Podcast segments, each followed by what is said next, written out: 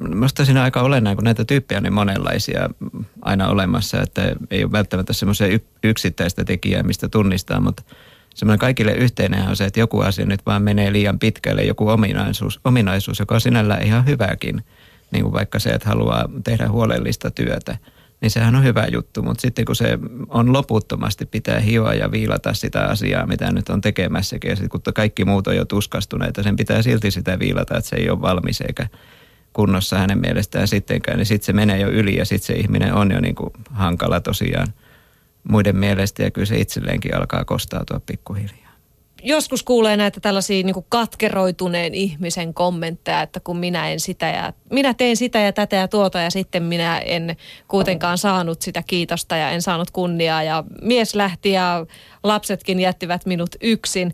Toinen jossain vastaavassa elämäntilanteessa voi ottaa sen ihan eri tavalla ja ei nähdä sitä ollenkaan näin hankalana.